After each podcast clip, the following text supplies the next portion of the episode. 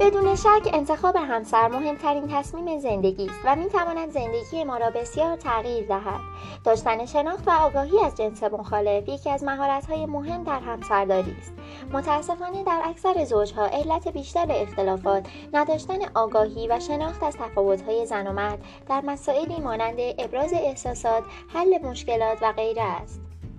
به سبب همین تفاوت‌ها لازم است زوجها پیش از ازدواج با یکدیگر از آنها آگاه شوند و به آنها احترام بگذارند چون هیچ زن و مردی شبیه هم نیستند. تناسب یعنی هدف و مقصدمان در زندگی یکی باشد.